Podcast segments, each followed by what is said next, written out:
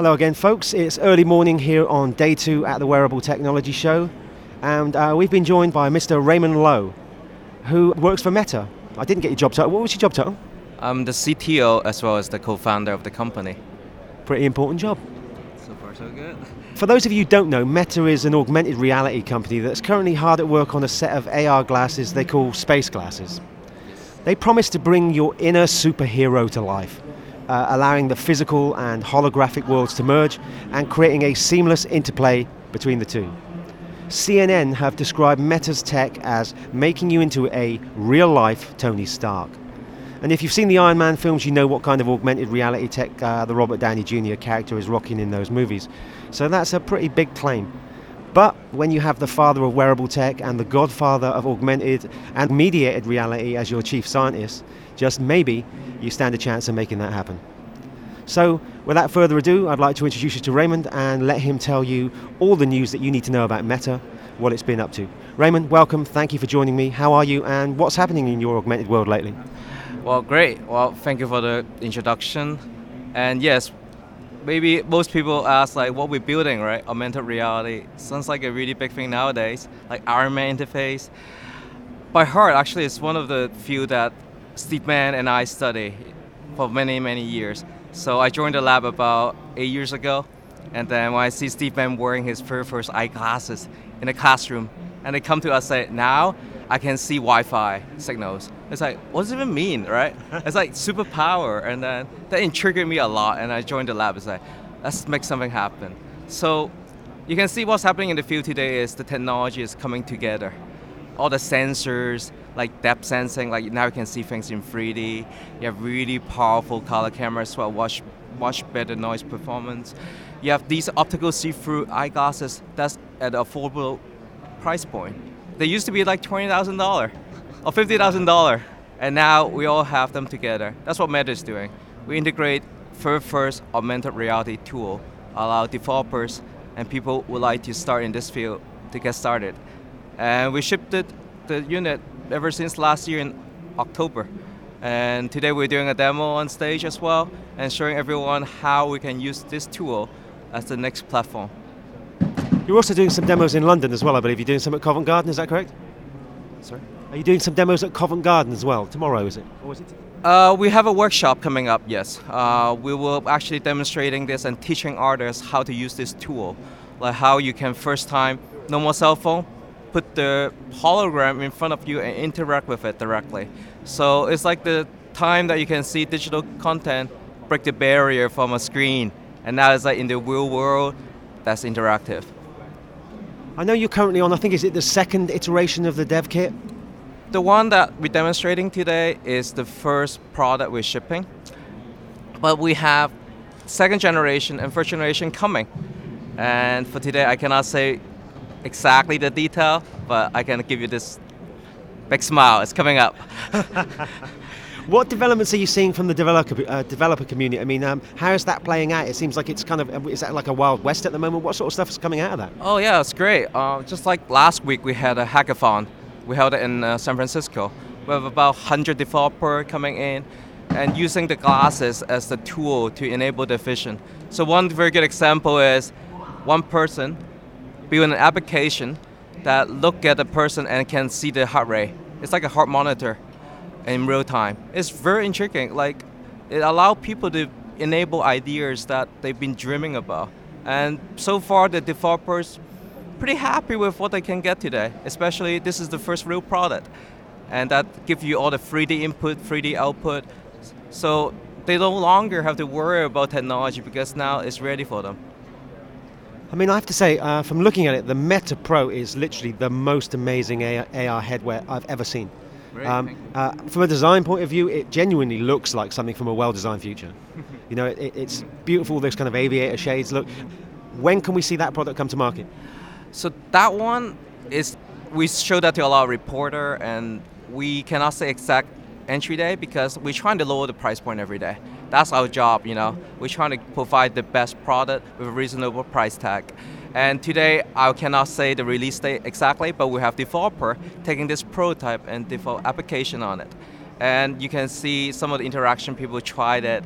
Looks first feel like an aviator eyeglasses, and it's well received. Thank you. Yeah, but I cannot say exactly today. Okay, Yeah. not ready There's to lot commit to a release coming date. up right now because um, we're actually up in the valley, in the mountains. If you come up for a visit, we can give you more information. But publicly, we don't speak a lot about these days yet. I'm sorry today.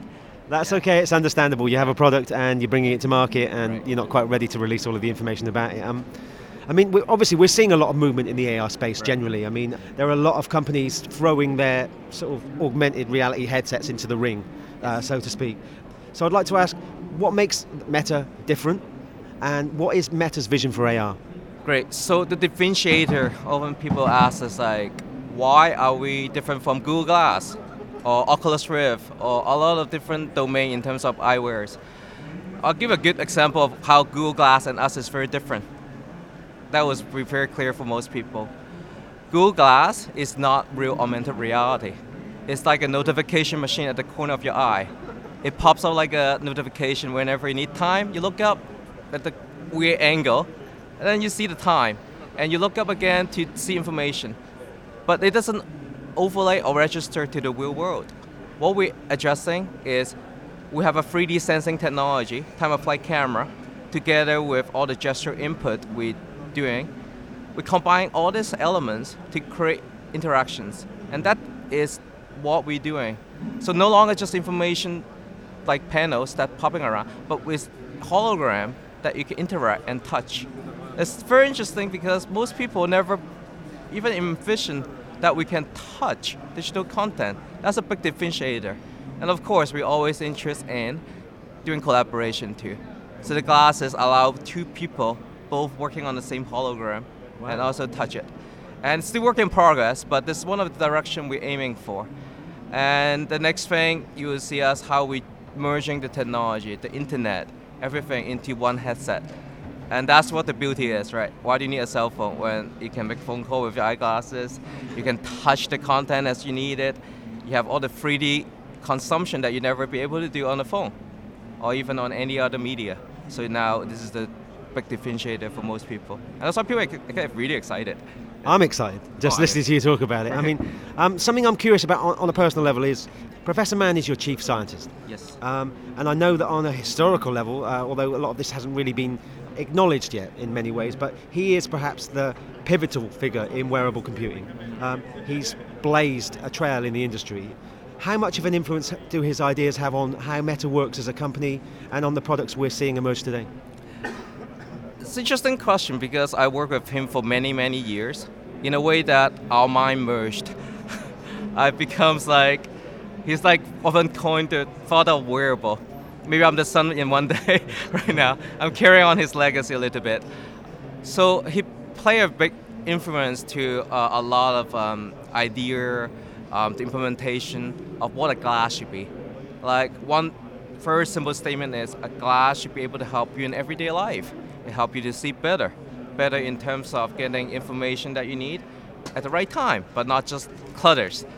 And he always talk about glasses in terms of like what augmented media reality is. He give very clear definition of how we design and understand the technology.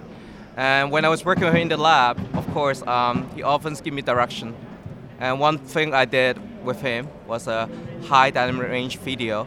We built an eyeglasses can see the dynamic range of 20 stop. What that means is you can weld with the glasses. And by that time I put it, I was like, whoa, I can see much beyond. I can see application of in many ways. So that sort of thing, like Steve Mann's providing us, is a very long-term vision. Like what the consumer one day can take this glass and how this influence their life. And for him, he's more like he put himself into the position of he put the eyeglasses on his eye every day, right? It's not just uh, do it for one day, but he do it for many, many years. So a lot of knowledge like how to do proper power consumption, getting the right latency, a lot of things that he dealt with come back to my mind like when it comes to technology. So we know what to aim for. Everything I really love my professor. I think that's one of the reasons. He give me a lot of good guidance. I have, a, I have an enormous amount of respect for his ideas, those that I've encountered. Sorry, excuse me, I have a bit of a cold. what fascinates me about his work is that um, not only is it technically innovative and brilliant, but it has a very strong moral framework, uh, which is unusual. You know, like the work that he's done on, on surveillance, Sousveillance. Oh, uh, and his desire to protect the Right. sanctity and privacy of the individual. I mean, his vision of wearable computing is very much based around the protection of personal privacy. Right. You know, even though you're opening yourself up to a connected world, Mm-hmm. to an augmented world, you still have control. Uh, and that's one of the things which I find fascinating about uh, about Meta's philosophy. Uh, you know, with, with Wow. Professor Mann. Um, I know that he's previously spoken about the dangers of systems that uh, misalign visual focus. Yes. Um, how are you guys attempting to address this? Uh, let me answer the two questions actually. The first is surveillance. I didn't even expect actually. This is something I really appreciate. You you did the study already. It's one of the things I study with him is having a camera, okay, on a human, is a really game changing. Today, if you can see cell phone, you can see how it's shifting the dynamics uh, of sousveillance and surveillance. Everyone now can be like a reporter in real time. And that was my masterpiece at that time real time streaming of content from the person's perspective, no longer up high, like hierarchy. Like surveillance, like looking from above. Sousveillance means looking from below or from your perspective. And for us as Meta as well as you can see now as all the sensory coming together, the glasses always come with a camera to sense the environment. That comes to the question of privacy. But one big shift I realize is as long the camera is a, is a tool, a tool that helps you to see better. All of a sudden, people start to forget. Like you didn't even ask the question, what are the camera for today? Is it capturing photo of me? You actually forgot. You actually say, wow, the camera is so useful to extract information about the world and help us to understand better. And that's a very strong statement because we can see the force shifting. And second question you asked was About the misalignment of optics? yes, optics. That's a very vertical problem in general called accommodation and convergence. So what we're aiming for for Meta is I cannot say too much is we have to look into human perception. We have to look into the optical elements, what the limitations are.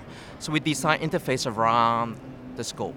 And as the technology move, we increase and overcome one at a time. I think that's a very good strategy. Why? For Professor Mann and I, the understanding is we try a lot of different approaches. When it comes to the last generation of the eyeglasses, he's using laser. Laser allow you to see with any depth of focus. And from there, we think about what's next, right? There's light field technology. There's a lot of technology allow you to put your information to your eye. So from meta perspective, we first nail one at a time, and we create a very good interface to make sure we work within the scope, so that it doesn't hurt your eye. And but we're always looking into way to advance that field as part of the company vision, and that's why I say everyday life. When it comes to everyday life, we'll solve all this problem as a, you know, as a scientist, as a pioneer, as an entrepreneur. We gotta address all that. It's fascinating. I mean, the thing that I that, I, that interests me greatly about about Meta is that you are a company with a vision uh, that has a substantial history. It's a vision uh, won by physical hard work, by daily reality, by confronting the challenges on a daily basis and attempting to overcome them. I mean, we, we talk about products like Google Glass as if they are defining uh, an era of wearable computing, and I remember Professor Mann effectively having designed a product similar to that a considerable time ago and having discarded it as inadequate uh, and moved on to a better product. Um, you know, th- those kinds of things are possibly not well known yet, but they're substantially true. My last question uh, for you, Raymond, would be um, if you could describe the benefits of augmented uh, reality technology uh, and the kinds of future that you think it will bring about and the kinds of future that, that Meta is trying to bring about with this, what would you say and where do you think this technology is going to take us? So it's actually a big question as well. Like uh, where the company is heading, we start looking into something called new humanism. Is we would like to have the eyeglasses connect to human brain better, have an understanding of how we behave. That's why we design the glasses to work with gesture naturally. You don't need to say, not like magically. Exactly. You don't want to remotely accessing things like magically. Like how I touch the object here, like on the table today, I touched it, it should react, and you have the tactile. And that's what we're aiming. We want to make sure we create a computer that works with your brain. That's the number one thing. And work with your eye, work with your human. It's a computer for human, right? It's not important. something. It's not something sitting on the desk. It's sitting with you, on you, on your body. That's the number one rule. We're creating that computer that works with your brain. And how does it important is like in everyday life, this will be an enhancer, multiplying your intelligence, right? It's like an amplifier. Phone does it very well today is give you location, give you like force oversee. You can talk to people very remotely. They like superpower. You think about it, it's like something they dream in a lot of movie, like sci-fi. And we're putting that into our everyday life. And you can see augmented reality is just a step forward. Instead of having these panels everywhere, finally you're directly attacking the problem, put it back to the human, put it onto your eye, and you complete the solution once for all. And that's what we're aiming for. The company is trying to create this everyday computer that works for your brain and works very well. And it takes a lot of effort. I'm not gonna lie, it's the hardest, most challenging job you can ever get in the planet. And that's why we're hiring people to join our team every day. And yeah. One of the things that, uh, you know, there are many things that fascinate me about the, the work that, that Professor Mann has done.